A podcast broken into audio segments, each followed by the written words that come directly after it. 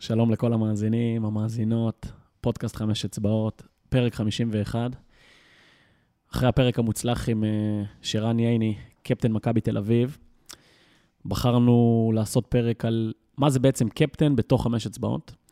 למי שככה קצת פחות מכיר, כל הרעיון בחמש אצבעות מבוסס על קפטנים, על אנשים שלוקחים אחריות בתוך הקבוצות השונות שלנו, ובעצם הם אלה שמייצרים את השינוי. הם אלה שמטמיעים את התרבות. והיום ניהלנו שיחה מאוד מעניינת עם אה, שני קפטנים מהקבוצות, אה, מהטובות שיש בחמש אצבעות. עמית שבח מקבוצת רעננה, דניאל יאנג מקבוצת כפר סבא. שיחה מאוד מעניינת, שלי, מהמקום האישי שלי, תמיד מרגש אותי אה, לשמוע בני נוער שמדברים בכזאת רמה, ומשתפים מהמקום שלהם בצורה כל כך אותנטית על מה זה מנהיגות, מה זה הובלה, איך הם משפיעים מתוך המקום שלהם. אה, פרק שלא נועד רק לבני נוער. אני חושב שכל אדם אה, יכול לשמוע את הפרק הזה ולקחת הרבה לחיים שלו. ובכלל, מוזמנים לשתף, אה, להעביר לכל מיני אנשים שהדבר ייתן להם ערך. האזנה נעימה.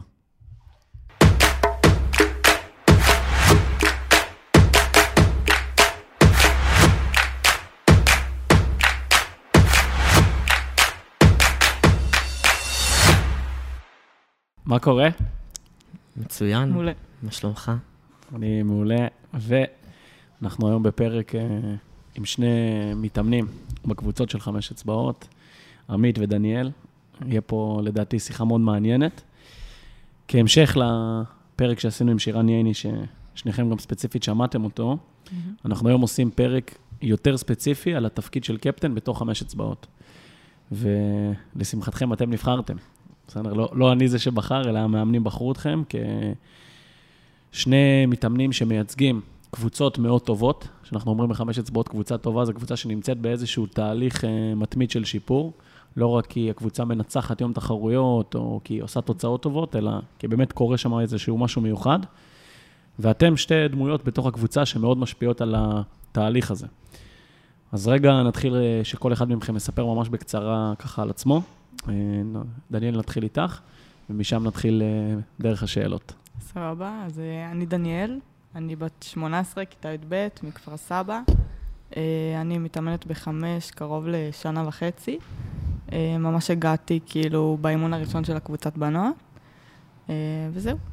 תגידי, ומה הדבר המרכזי שעד עכשיו לקח מחמש, את מסתכלת על השנה וחצי הזאת? וואו, האמת, עברת כאילו המון תהליכים, המרכזי ביניהם היה התחושת מסוגלות שלי עם עצמי. כאילו הגעתי עם תחושת מסוגלות מאוד מאוד נמוכה, כאילו הקבוצה, ביטחון עצמי מאוד נמוך, ולאט לאט, כאילו איך שממש התחלתי ל... להפוך למובילה בקבוצה, אה, זה השפיע ישירות על התחושת מסוגלות שלי, שזה בעיניי הדבר הכי חזק שלקחתי מהתקופה שלי בחמש. יפה. עמית. אה, אז אני עמית שבח, אה, גם בי"ב, לומד ברעננה, גר ברעננה, לומד במטרו, אם מישהו מכיר. אה, בחמש אצבעות מתחילת כיתה י', בקיץ של י' לט' הצטרפתי, זה בערך שנתיים וחצי, ואני גם בצופים, מתנדב, זה, וזהו. מה הדבר המרכזי שאתה לוקח עד עכשיו מחמש? שאלה קשה מדי. אני חושב שזה בעיקר לדעת לעבוד בתוך קבוצה, ולא לא רק לעבוד בתוך קבוצה, אלא גם לעבוד עם עוד אנשים שאתה מוביל משהו. כאילו, בצופים וזה, אז זה כאילו היה אני, וכאילו מנהל לפעמים, אבל רק אני. ופה זה לעבוד בתוך גרעין, בתוך קבוצה, שבאמת לדחוף קדימה לא רק עם עצמי, אלא עם עוד אחרי, אנשים אחרים איתי. יפה. נתחיל איתכם בשאלה שמי שלא מכיר את חמש אצבעות מבפנים, לא יבין אותה בהכרח. ותחשבו ששומעים אותנו אנשים אה, מבוגרים, מאמנים, אנשי חינוך, ספורטאים, הרבה מאוד סוגים של אנשים. יש בחמש אצבעות המושג הזה שנקרא קפטן, אין את זה בכל מקום, קפטנית. איך בכלל עובד התהליך הזה של אה, להיבחר, להיות קפטן? אה, דניאל, תתחילי דווקא את בלספר על זה, מה, מה, מה בעצם התהליך, איך זה קורה. אוקיי, okay, אז כמו שאמרתי קודם, הגעתי לחמש, לא הייתה לי ממש אמונה בעצמי, זה קרה מאוד מהר, אחרי חודש וחצי ליר בחרה אותי להוביל אה, קפסולה, זה היה בתקופה של הסגר. לא הבנתי למה אני, לא, חשבתי אני שם בטעות, כאילו. אה, ולאט לאט אתה מדבר עם בנות, מוביל איזשהו משהו, יש לך אחריות, כאילו. את מבינה שיש לך השפעה על בנות, ולאט לאט זה כאילו הפך להיות, וואלה, אולי יש לי משהו להציע, יש לי איזשהן יכולות להביא לקבוצה, ו, ובסופו של דבר היום אני במקום שזה בא ממני, לא בא מליר. ולהיות קפטנית זה באמת להבין שיש לי השפעה. כאילו, אני באה לקבוצה שלי וחשוב לי להביא את עצמי ולהביא את מה שיש לי לתת. וזהו, בעיקרון התהליך התחיל מזה, מאיזושהי דמות שמאוד מאוד האמינה בי, כי לי לא היה את זה בעצמי. שזאת ליר המאמנת מבחינתך. כן, מבחינתי זה ליר, ו... והיום אני יכולה להגיד באמת שאני במקום שלאט לאט עם הזמן אתה לוקח כל מיני אחריות ואחראי על כל מיני דברים שאתה מבין, אני מבינה מה יש לי להציע, אני יודעת, אני מכירה את עצמי הרבה הרבה יותר טוב, ו... ואני יודעת כאילו ש... שאני עושה עבודה טובה בתור קפטנית, לדעתי. אמ, זה לקח המון זמן להגיע למקום הזה, אבל באמת היום זה פשוט בא ממני, וזה תהליך. אבל לפני זה אני רגע אשאל אותך, עמית, יש איזה דרך שנבחרים, שיש איזשהו תהליך מסוים, או שפשוט המאמן, במקרה שלך, אסף, רואה אותך כדמות שהיא מתאימה לזה ובוחר אותך? אז אחד, לא יודע איך זה בקבוצות אחרות, אני יכול להגיד על קבוצת רעננה, שיש כמה פלטפורמות שאתה יכול להוביל את הקבוצה בהן. אחד, זה להיות בתוך גרעין, אנחנו קוראים לזה, זה הכוח שמניע בעצם את הקבוצה, זה יכול להיות אחראי על יום תחרויות, להוביל מקצה ביום תחרויות. עכשיו הכניסו גם את הצוותים, שהקבוצה מחולקת לארבע צוותים אצלנו, והיו בחירות לפני איזה חודשיים, mm-hmm. וכל צוות בעצם בוחר לעצמו את הקפטן. עכשיו, זה באמת כמה סוגים שונים של איך אתה יכול להוביל בקבוצה. אמ, ספציפית, אני, אני האחראי של היום תחרויות, ואני גם קפטן על צוות בקבוצה, וזה בעיקר, אין באמת הגדרת תפקיד מוגדרת, מה זה, כאילו, קפטן, ברור. תעשה כן. את הדבר הזה. אבל בעצם הקבוצה בחרה אתכם. כן. כן. ומה, כל אחד יכול לבחור שם אחד או יותר משם אחד? אצלנו זה היה, לדעתי, כל אחת בחרה חמש. אה, אני אחת מהבנות שנבחרו. אה, כנ"ל אצלכם, נכון? כן. כן. עכשיו, עמית, מה אם אתה צריך בצורה הכי חדה, ממוקדת, ודווקא כי אין הגדרה מדויקת לתפקיד הזה, מה המשמעות של קפטן חמש אצבעות? אמ, אז כשחשבתי על זה ככה לפני, אז כאילו חיפשתי איזה משפט, אז באמת המטרה של הקפטן זה לגרום פשוט למאמן להיות כמה שפחות רלוונטי באימון. כאילו, תמיד אומרים, הקבוצה הכי טובה, זה הקבוצה שמאמן בא אליו, הוא פשוט כאילו, גם אם הוא לא היה שם, היה קורה אותו דבר. Mm-hmm. אז המטרה של הקפטן זה, כל מוביל שרוצה להיות בקבוצה, לקחת את הקבוצה ולהוביל אותה במקום המאמן. ושהמאמן יהיה כן איזושהי דמות שהיא קצת יותר רחוקה, והקפטנים באמת יובילו את השינוי המשמעותי והעיקרי, כי הם, הם הקבוצה, לא המאמן. מתחבר מאוד. דניאל, איך את רואה את התפקיד הזה? כן, אני מאוד מתחברת למה שאמרת.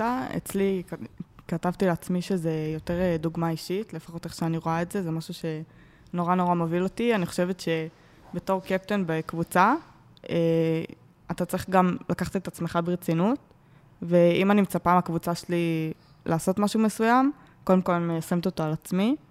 אה, ככה שאני אני מגיעה, אני משפרת את הקבוצה שלי, ובסופו של דבר, הרצון שלי שהם ישתפרו, ואז אני משתפרת בעצמי, ככה שגם הקבוצה משפרת אותי ואני משפרת אותה.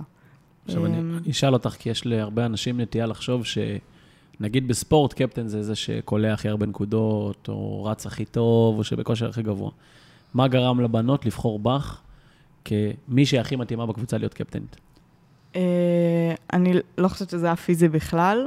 אה, אני פשוט חושבת שאני, מאוד אכפת לי מהבנות בקבוצה. אה, אני מאוד מאמינה במקום הזה ובאופן שהוא פועל. ובתוך הקבוצה אני, אני רואה את עצמי כחברה של כולן, ואני כל הזמן מחפשת מה אפשר לעשות. כאילו, אני מאוד מאוד מאמינה בעשייה, ואם יש משהו שמפריע לי או משהו שאני רוצה להביא פתאום לקבוצה, אז אני אעשה את זה. אה, ככה שאני מאמינה שבנות באמת רואות את העשייה שלי ורואות שאכפת לי מהן באופן שהוא כנה ואמיתי. אם היו אומרים לך לפני ארבע שנים שאת תהיי בכזאת נקודה, ובנות יבחרו בך בגלל תכונות כאלה, היית מאמינה לזה? חד משמעית לא. עמית, מה גרם לאנשים לבחור בך? אה, אני חושב שגם, כמו שדניאל אמרה, דוגמה אישית, בסופו של דבר, ואני חושב שבעיקר דוגמה אישית זה לא אומר, שאלת את זה, לא אומר להיות הכי פיזי והכי טוב בקבוצה, כן, יש דברים שאני יותר טוב בהם, יש דברים שאני קצת פחות. אני חושב שמדברים על דוגמה אישית, זה בעיקר סוג של להציב את הסטנדרט לקבוצה. להציב, אפילו להביא את התרבות. אם אני, אני הולך לפעמים לקבוצות אחרות ורואה קצת, ואני רואה שמה שחסר בחלק מהקבוצות זה איזה מישהו שיביא כאילו את התרבות למקום יותר גבוה. אם מה שמדברים בחמש אצבעות זה תרבות אימון מאוד גבוהה ותרבות קבוצתית מאוד גדולה, אז בעצם זה מה שהקפטן צריך להביא. ואני חושב שדרך דוגמה אישית, הראשון שבא לאימון והאחרון שיוצא מהאימון, מרים את האווירה אם צריך, מעיר לחבר אם צריך, כאילו, זה משהו שאני מתחיל לעשות, כאילו, התחלתי לעשות בתקופה האחרונה, ואני חושב שזה הדבר העיקרי, וגם מאוד, מאוד אכפת לי, אני חושב, כאילו, בעיקר מאנשים שלא מרגישים שייכים לקבוצה, וזה מאוד חשוב לחבר אותם לקבוצה. זה, אני רוצה להתעכב על מה שאמרת, על התרבות, על הסטנדרט, ודניאל, אם יש לך משהו, גם תגידי את. Mm-hmm. כי לא סתם שניכם נבחרתם, אתם באמת מאוד כאלה. קודם כל, הקבוצות שלכם ביחס לקבוצות אחרות. זה קבוצות שיש להן בסטנדרט מאוד גבוה, הם מאוד מייצגים את התרבות הזאת של החמש אצבעות. עמית, מה זה הסטנדרט הזה? תנסה ממש בדוגמאות, לא דווקא שאתה מביא, אלא שמאפיין קבוצות טובות בחמש ובכלל, ברמת התרבות הזאת שדיברת, הסטנדרטים האלה, מה זה אומר? למי שלא מכיר את זה. כן. אחד, אפשר לראות את זה כאילו לפני האימון בכלל, מתי הקבוצה מגיעה לאימון. שש ורבע יש אטלט, סבבה, שש ורבע מתחיל האימון. שאלה מתי הקבוצה מגיעה לפני. כאילו, אנחנו מגיעים, כבר בחצי אתה תראה אנשים בפארק, בחמש וחצי, עשרה יתחילו להגיע עוד ועוד אנשים, ואחרונים ממש יגיעו בשש ורבע. וברגע שאתה רואה את זה בקבוצה, אז גם אתה רואה שהיא רוצה לבוא, היא לא באה לשעתיים אימון, היא באה לאיזה משהו שהוא מעבר. אמ, דבר שני זה גם הסטנדרטים שלנו בתור קבוצה, כאילו איך אנחנו מתייחסים אחד לשני. אני יכול להגיד שזה משהו שחסר קצת ברעננה, ואנחנו עובדים על זה בתקופה האחרונה. זה בעיקר איך אנחנו מדברים אחד לשני, וכמה אנחנו יכולים לדבר בכנות אחד לשני, כאילו לסגור את תא ההלבשה, ואנחנו עובדים על זה ברעננה, ובאמת כאילו להיות כנים, להיות קבוצה אחד עם השני. דניאל? אה, אני ממש אה, כשאומרים סטנדרט, בקבוצה לפחות אצלי בכפר סבא, מאוד מאוד לי חשובה התקשורת בין הבנות, אה, בין אם זה בתוך האימון, כאילו שאני לא אתבייש להעיר לאיזושהי חברה, ושזה יתקבל ממקום של באמת אכפת לי ממנה. אה, וגם מעבר לאימונים, אם מישהי לא מגיעה, אם מישהי מרגישה איזשהו משהו, שהיא תרגיש בנוח לבוא ולדבר, ואני חושבת שזה בעצם הבסיס כאילו של הקבוצה, התקשורת, וגם באימונים עצמם. כאילו, לגעת בקו, לעשות כמו שצריך, כאילו, כל מה שאנחנו... זה מתחיל באימון וזה בסוף יוצא החוצה. עכשיו לך. יש... כן, תמשיך, תמשיך. משהו אחד שעלה לי עכשיו כזה, זה גם מתקשר לתרבות, זה בעיקר תרבות של אכפתיות, כי בעיקר אצלנו ברעננה זה מאוד חזק, שאנחנו באים לאימון בתור קבוצה. כאילו, אנחנו לא באים כדי להשתפר כל אחד. זה ברור שזה חלק מהעניין, אבל הקבוצה מאוד חשובה, ואנשים שבאים מבחוץ, קשה להם בהתחלה להבין את זה. דוגמה, היינו באימון, הייתי באימון אה, פצועים, הייתי פצוע לאיזה תקופה, ועשיתי אימון עם עוד איזה מישהו.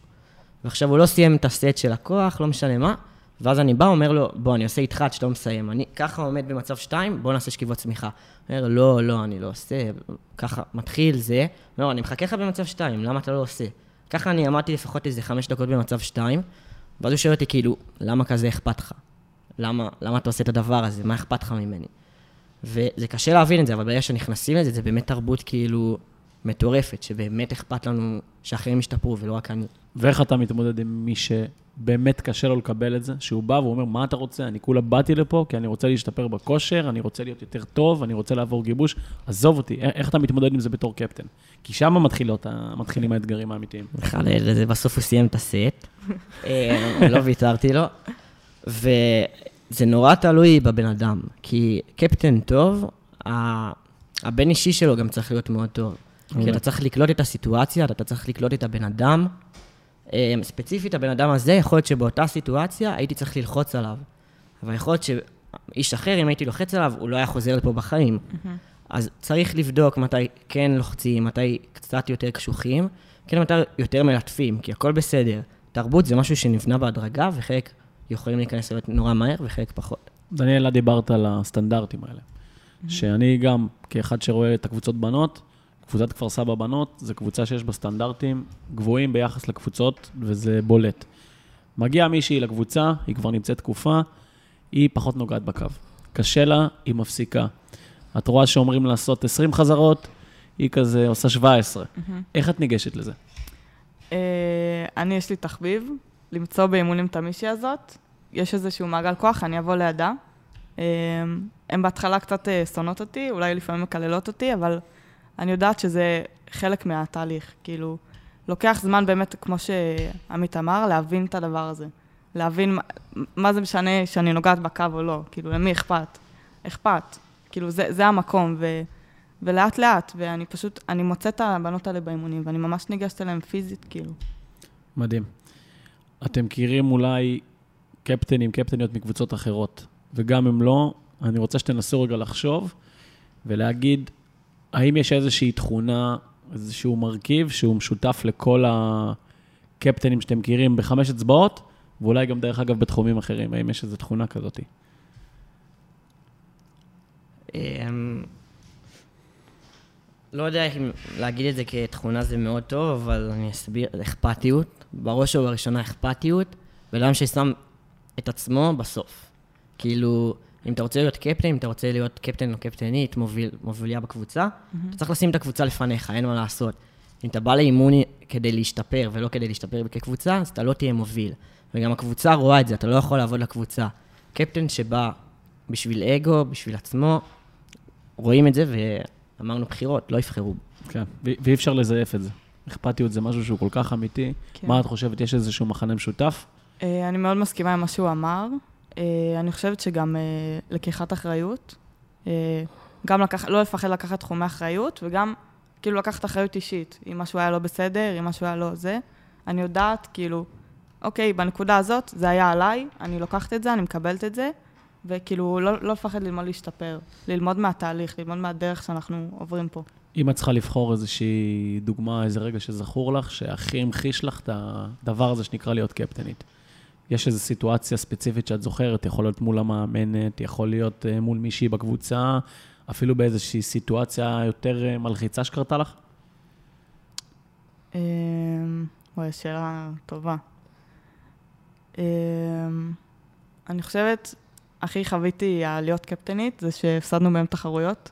אה, פעמיים ברצף שנה שעברה, שזה מין איזושהי כאפה, כי אתה מבין, כאילו, וואלה, היינו אדישות, אף, אף אחד לא, לא הייתה לקיחת אחריות, וזה מה שנתן את הקיק של המהפך שעברנו, ואנחנו עדיין עוברות, אה, בכפר סבא, ואני חושבת ששם באמת הבנתי, כאילו, מה, מה זה להיות קפטן? כאילו, זה על הקבוצה שלנו, וזה עליי, ולי יש את היכולת לשנות את המצב הזה, אז, אז אני אבוא ואני אעשה את זה. ושם זה באמת אה, פגש אותי בעוצמה חזקה מאוד.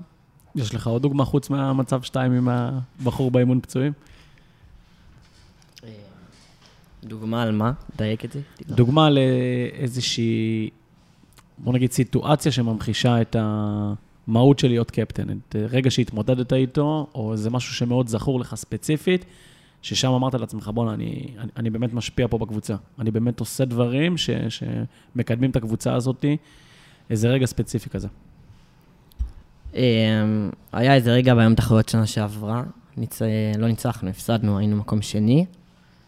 אמ, אחרי גם יום תחרויות קודם היינו מקום שני, והקבוצה מאוד התבאסה על זה. אחרי שרגע לפני ההכרזה, היינו בטוחים כל התחרויות שאנחנו ראשון, אבל אה, רגע לפני ההכרזה, אני בא לקבוצה ואני אומר להם, לא משנה מה היה היום, אני גאה במה שקרה פה.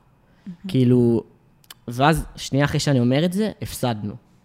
ו, ומה שקרה שהפסדנו, אז כל הקבוצה קמה, והיא מחאה כפיים פשוט לקבוצה שניצחה.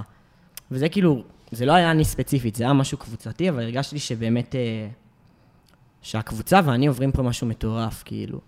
שלי היה חלק, חלק בזה, אבל זה הקבוצה ואני. מדהים. דניאל, אני רוצה קצת אה, דברים פרקטיים, שאת עושה פעולות ש... לצורך העניין, עכשיו שומעת אותנו מישהי בקבוצת חטיבות, או אפילו איזה מישהו, מישהי שבכלל לא בחמש אצבעות, mm-hmm. אבל מתחברים לדברים שאת אומרת ורוצים להביא את זה לידי ביטוי בחיים שלהם. תני לי משהו שאת עושה ביום שקשור לתפקיד הזה של להיות קפטנית. אמ, משהו ממש ספציפי כאילו? כן, פרקטי. אה, אני חושבת שא', הקבוצה בראש לי כל הזמן. אמ, אני לא אפסיק לחשוב עליה, כאילו, לא משנה מה. אה, כל אימון מחדש אני חוזרת הביתה, חושבת מה אפשר לעשות. ונראה לי הדבר המרכזי זה, אני פשוט שומרת על קשר אישי מעבר לאימונים. כאילו, אין יום שעובר ואני לא מדברת עם מישהי מהקבוצה, אין יום שעובר שאני לא... כאילו, לשמור על התקשורת הזאת. כי פעמיים בשבוע זה לא מספיק בעיניי כדי ליצור קשר שהוא אמיתי וכנה. אה, אז זה, זה הבסיס. זה, זה מאוד מעניין שאת אומרת את זה, כי מי שטיפה חוקר אה, את עולמות ה... נקרא לזה הצלחה, שגשוג, מימוש פוטנציאל, אז בצוותים מצליחים, מדברים על זה שהדמות הכי חשובה שם, זה לא הבוס של החברה או המאמן של הקבוצה, זה לא התקציב של אותו מועדון או של החברה, זה בסוף הבן אדם מבפנים, שהוא מייצג את הדבר הזה שנקרא קפטן, קפטנית. איזה מישהו שמוביל מבפנים, שלא בהכרח ניתנה לו הסמכות. זה בא ממקום טבעי. והדבר אולי הכי חשוב אצל אותו הבן אדם, זה היכולת הבין-אישית שלו. אחד שתמיד רואה את האנשים ומצליח להגיע לכל בן אדם בצורה שהיא מותאמת לא ספציפית. הוא לא פועל עם כולם באותה גישה, אלא מתאים את הגישה לאיך שהוא בעצם יקבל את זה וזה ישפיע עליו. עמית, יש לך איזה דוגמה למשהו פרקטי שאתה עושה? אחד זה לעבוד קשה. דיברנו על דוגמה אישית, בסופו של דבר צריך להיות עם יכולות פיזיות, אנחנו מתעסקים בספורט. בסופו של דבר קפטן צריך להיות כן מהמובילים בצורה כלשהי, בחלק הפיזי. אני יכול להגיד שאני מתאמן הרבה מאוד, כאילו. אמ, והדבר השני זה באמת להתאבד כאילו על דברים שאתם רוצים לעשות. אם אתה רוצה לעשות משהו עם הקבוצה, המטרה שלך זה לנצח את תחרויות, אז כאילו, בוא נראה איך עושים את זה. אני יכול לתת דוגמה שעכשיו אה, אני קצת יותר מתעסק בקטע של ההשפעה, של ההתנדבות שלנו בעיר. יש לנו משהו שנקרא ועדת השפעה בקבוצה, ועכשיו אנחנו מנסים לארגן איזשהו מרוץ, התרמה, ככה בשיתוף פעולה עם כל התיכונים ברעננה, משהו, משהו גדול. ואני יכול להגיד שבימים האחרונים כאילו אני מתעסק בזה, רק בזה, ובאמת כדי להוציא את זה לפועל, להתאבד על דברים כדי שהם יקרו, כי ככל שאנחנו מתקדמים והדברים יותר גדולים, הם יותר קשים, ואם לא, נשקיע את הכול. ואתם מצליחים לקדם את המרוץ הזה? כן, הוא יקרה. 25 במרץ, מוזמנים. אני אשאל אותך שאלה שקשורה בזה, כי הרבה אנשים שמובילים אה, יעידו שאתה הרבה פעמים חווה תסכולים ממי שסביבך. קצת ציניים כלפיך, יש אה, שליליות מסוימת. אתה מרגיש את זה לפעמים? אה, כן, יכול להגיד, שנה שעברה, כאילו, היה איזה כמה בקבוצה, היה צהוב. ווואלה, לא, לא אכפת לי כל כך מזה. ופשוט דבר, אנחנו מדברים על תרבות בחמש אצבעות בעיקר, שהיא מאוד שונה ממה שאנחנו רגילים לחוות בבית ספר, עם החברים. תרבות שהיא מאוד לא צינית, וברגע שנכנס קצת ציניות, אז קשה להתמודד עם זה. והרבה לא, לא מקבלים את התרבות הזאת, וגם משם זה נובע. אבל אין מה לעשות, מנהיג טוב גם צריך לדעת להתמודד עם הביקורת הזאת. אם לא עשית משהו נכון, אז גם לקחת אחריות. אבל אם אתה מסכים עם משהו והקבוצה לא מסכימה עם משהו, בסופו של דבר אתה המנהיג ואתה צריך לא להיות פופוליסט, כאילו, לעשות את מה שאתה רוצה. איך את מתמודדת עם זה? את אה, מרגישה את הדברים האלה לפעמים? כן. ש... רגע, אתה יכול לחזור רגע? ששוב, את הרבה פעמים כקפטנית רוצה שיקרה משהו. את באה כן. ואומרת משהו, ואז מסתכלים עליך, נו, מי זאת המעצבנת הזאת? מה, מה, מה היא משחקת אותה? מה היא מלקקת למאמנת? את מכירה את האמירות האלה? את כן. מרגישה את זה? כן, אני חושבת שפעם, בהתחלה זה היה יותר מורגש, עכשיו אני כבר פחות מרגישה את זה. כאילו, זה גם איזה משהו שעברנו כתהליך כקבוצה, שבהתחלה לא, לא הבנתי, לא הבינו כאילו מה, מה, מה אני רוצה. למה, למה שתוביל לי משהו, למה שזה, כאילו, עזבי אותנו בשקט. ועכשיו אני, אני יכולה להגיד ב- בלב שלם, שאני מרגישה שבכפר סבא יש איזשהו משהו שבנות מקבלות את היוזמות האלה. בנות, כאילו, זה לא בא רק ממני, בנות שגם לא בהכרח מוגדרות כקפטניות, יוזמות דברים, וזה מדהים בעיניי, ו... כן יש איזושהי מין תחושת קבלה שפעם לא הייתה. כאילו, לא הייתה את ההבנה הזאת של למה מישהי באה ומובילה איזה משהו, ולא הייתה את ה... אה, לא היה את השיתוף פעולה המלא הזה, והיום אני יכולה להגיד ש... שיש. את שנתיים מהיום בצבא. אם אני לא טועה, את עושה מכינה שנה הבאה. כן. במקרה בחמש אצבעות גם. כן. שנתיים מהיום, את חושבת שתצליחי בצבא להמשיך בדרך הזאת, כשהתרבות היא לא תהיה כמו חמש? ששמים את הציניות הרבה פעמים בצד, ושכולם מדברים את השפה הזאת של לתת, לעשות. את חושבת, תצליחי להביא את התכונות האלה לידי ביטוי? אני מקווה. Uh, לצערי זה לא רק תלוי בי. Uh, אני יודעת שאני כן אנסה לעשות את הדבר הזה, אה, על הצד הטוב ביותר. אה, אני יכולה להגיד שאני עוד לא במקום, שבתהליך בחמש אני מרגישה שאני שלמה לחלוטין, שאני מעבירה את זה הלאה. בגלל זה גם בחרתי להמשיך עוד שנה במכינה. אה, אבל אני כן, אני רוצה להאמין שאני, דניאל, אגיע לכל מסגרת ואני כן ארצה להביא את הדבר הזה, כי אני יודעת מה זה עושה לקבוצה, אני יודעת מה זה עושה לאנשים, ואני יודעת כמה זה חשוב. מה אתה חושב, עמית? אתה תצליח בשלבים הבאים של החיים אה, להביא את היכולות האלה שלך לידי ביטוי? אה, אני חושב שכן, אני חושב שזה קורה גם עכשיו, בדברים אחרים שאני נמצא בהם.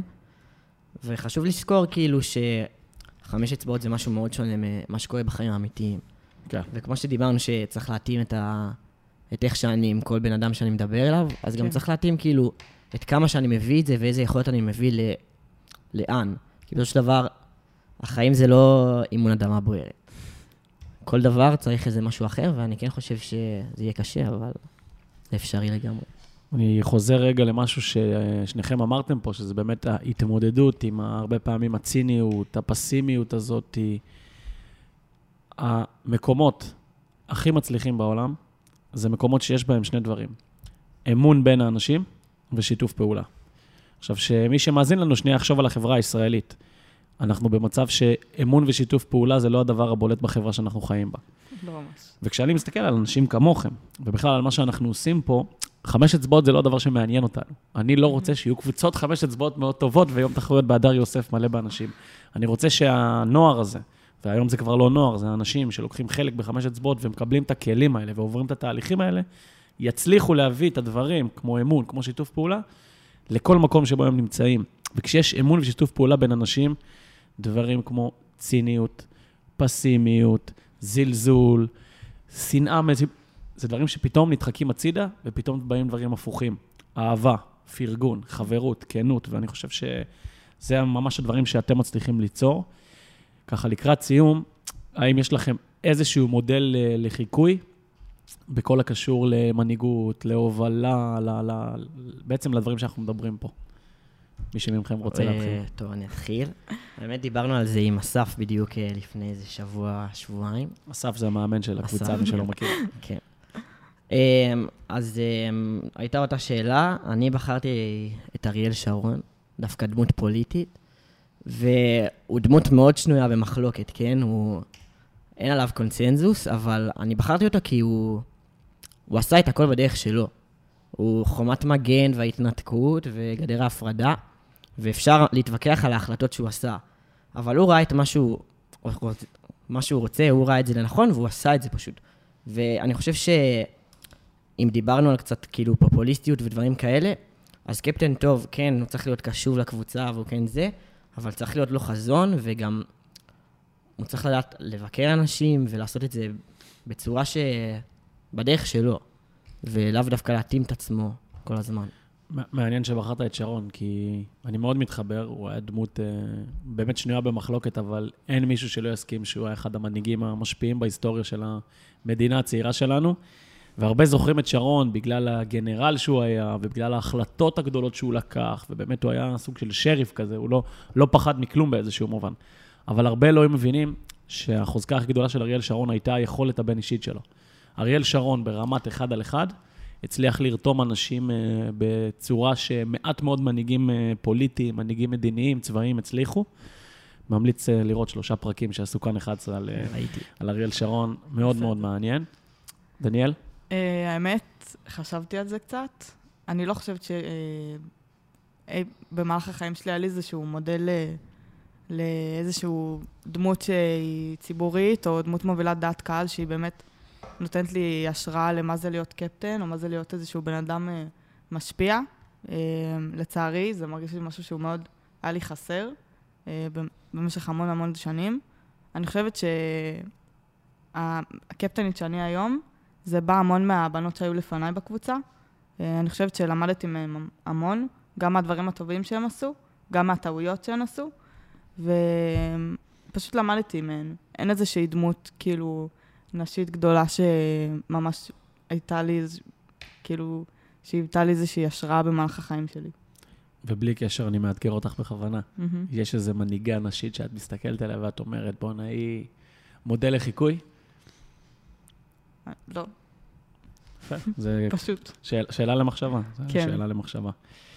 ככה, שאלה אחרונה, אתם מסיימים שנה הבאה בקבוצה שלכם, ואתם מן הסתם רוצים ש, שזה ימשיך, כן. וחלק מהרעיון של הפודקאסט הזה זה שזה משהו שימשיך לעוד הרבה מאוד זמן, ואנשים יוכלו לשמוע את זה. אם אתם צריכים להשאיר את לוחות הברית לקפטנים הבאים, שישירו את הדרך הזאת, תנו לי איזה שניים, שלושה דברים שאתם אומרים, אם תעשה את זה, אם תעשי את זה, אתם תצליחו להביא את הקבוצה למקום הכי טוב שהיא יכולה להגיע. עמית, תתחיל אתה. אחד, אין כזה דבר. אה, אין תשובה נכונה. כן. למה? משה השאיר לנו את לוחות הברית. עד- עד היום אנחנו... אל תתעסק עם רעננה, היא קבוצה דתית מדי, לא לא כדאי להגיד את זה. ברור, ברור. בקיצור, אני חושב שבאמת אין תשובה נכונה, כי כל קפטן, גם הוא לא, לא בהכרח מתאים לקבוצה אחרת. אתה, זה אחד, זה מאוד כאילו להבין את הקבוצה ולראות מה התהליך שאתה רוצה להעביר את הקבוצה ושאנחנו רוצים להעביר את הקבוצה, הגרעין, הכוח המוביל, איפה היא עכשיו ואיפה אנחנו רוצים להיות בסוף שנה. כאילו, אנחנו עשינו את זה בתחילת שנה, פרסנו את השנה לשלישים, יש לנו מטרות לכל שליש, מטרות שנתיות, ממש עם חזון, פשוט שיהיה, שיהיה לקפטן חזון, כאילו, איך שהוא רואה את הקבוצה. אמ, דבר שני, אני חושב ש... זה פחות כלי, אבל להרגיש שתמיד חובת ההוכחה עליו. כאילו, חובת ההוכחה עליו, ובעיקר גם על הקבוצה. אני יכול להגיד שזה מאוד פגש אותנו עכשיו ביום תחרויות. מקום ראשון, אבל אימון אחרי, כאילו, הדבר הראשון שאמרנו, חובת ההוכחה עלינו. זה, אנחנו חוזרים על זה הרבה מאוד פעמים. אני בתור קפטן, אה, ניצחנו עכשיו ביום תחרויות, אז הייתי הקפטן של יום תחרויות, סבבה, חובת ההוכחה עליי ליום תחרויות הבא. מלא דברים כאלה, לא לנוח על זרי הדפנה. ודבר אחרון זה באמת אה, לדאוג לאנשים שלך. כאילו, לקחת את זה שאתה פחות ראית לשיחה, לדבר עם ההוא שפחות מרגיש ולא בא לאימונים. כל מה שדיברנו על הבן אישי, וזהו, זה השלוש דברים שלי. יפה. אהבתי מאוד שדיברת בהתחלה על זה שאין איזה נוסחה, אין איזה תרכיב אחד שאם עושים אותו זה קורה. זה צריך תמיד להתאים את הסיטואציה, ואני מאוד מתחבר. דניאל? כן. אה, האמת, אני בתקופה האחרונה שלי בקבוצה, זה אחד הדברים שאני הכי מתמקדת בו, זה לחשוב מה יהיה אחרי שאני עוזבת. אה, אני שומעת מהמון המון בנות שהן נורא חוששות מזה. כאילו, הן אומרות לי, מי אני שאני אוביל איזה משהו? מי, אין, אין, לי, אין לי מה להציע, אין לי... הן לא מאמינות בעצמן, וזה ממש כמו שאני הייתי בתחילת הדרך.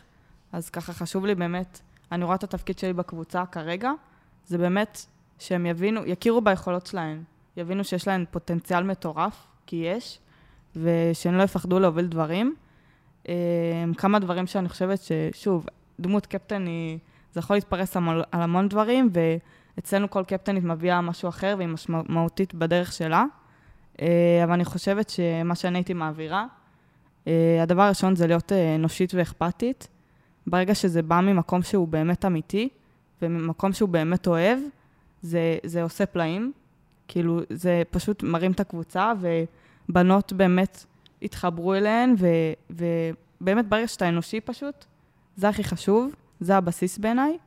אה, ושהם פשוט לא יפחדו לקחת אחריות, שהם לא יפחדו לצאת מאזור הנוחות, כי, כי ככה הן מתפתחות, ככה הן מפתחות את הקבוצה שלהן, ו, ופשוט שינצלו את ההזדמנויות שמביאים להם פה. מדהים. אני אשאל אתכם שאלה אחרונה, שאולי לא יהיה לכם תשובה עליה, אבל היא מאוד מעסיקה אותי. אני היום כאן הרבה בשביל אה, להפיץ את מה שאנחנו עושים להרבה מקומות, וגם לא סתם היום הרבה מפקדים בצבא, ומורים, ובכלל אנשים בעלי כוח השפעה, מנסים ללמוד מהדברים שאנחנו עושים פה. אתם חושבים שזה משהו, כל הסיפור הזה של קפטן והעצמאות שבני נוער מקבלים בחמש אצבעות, זה משהו שאפשר להביא גם למקומות אחרים? לצורך העניין, האם כיתה בבית ספר יכולה לתת כל כך הרבה כוח ל- לילדים כדי להשפיע? האם בקבוצות ספורט ילדים יכולים לקחת אחריות כמו שלוקחים בחמש אצבעות, או שזה משהו שהוא קצת ייחודי למקום הזה? זה החלום בעיקרון. זה אפשרי אבל? מה, מה קורה פה שאנחנו מצליחים לתת לכם כל כך הרבה מקום, עצמאות? ל- למה זה עובד בעצם? כי אני באמת חושב ששניכם, ועוד הרבה כמוכם אחרים, מהמם. לא פחות משמעותיים מהמאמנים. אתם משמעותיים כמו מאמן פה, ב- ב- באפקט, במה שאתם עושים. למה זה קורה? איך, איך מורה ש, ששומעת אותנו עכשיו, או מנהל מקצועי באגודת ספורט, יכול לקחת מהשיחה הזו ולהגיד, בואנה, אני רוצה שזה גם יקרה בקרב השחקנים או התלמידים שלי. אני חושב שהדבר העיקרי באמת שחסר כאילו במקומות אחר, אחרים כדי להצמיח קפטנים, כדי בכללי כאילו להיות יותר כמו פה. זה הדבר הראשון שהבסיסי זה המשמעות, כאילו.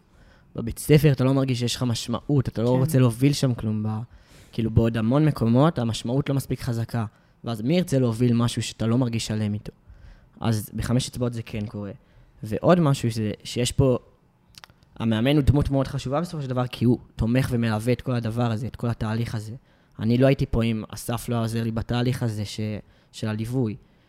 ובסופו של דבר, זה לא, זה לא תנועת נוער, זה כאילו, יש פה איזשהו מאמן שהוא גם מתווך את הדבר הזה ועוזר לך להשתפר.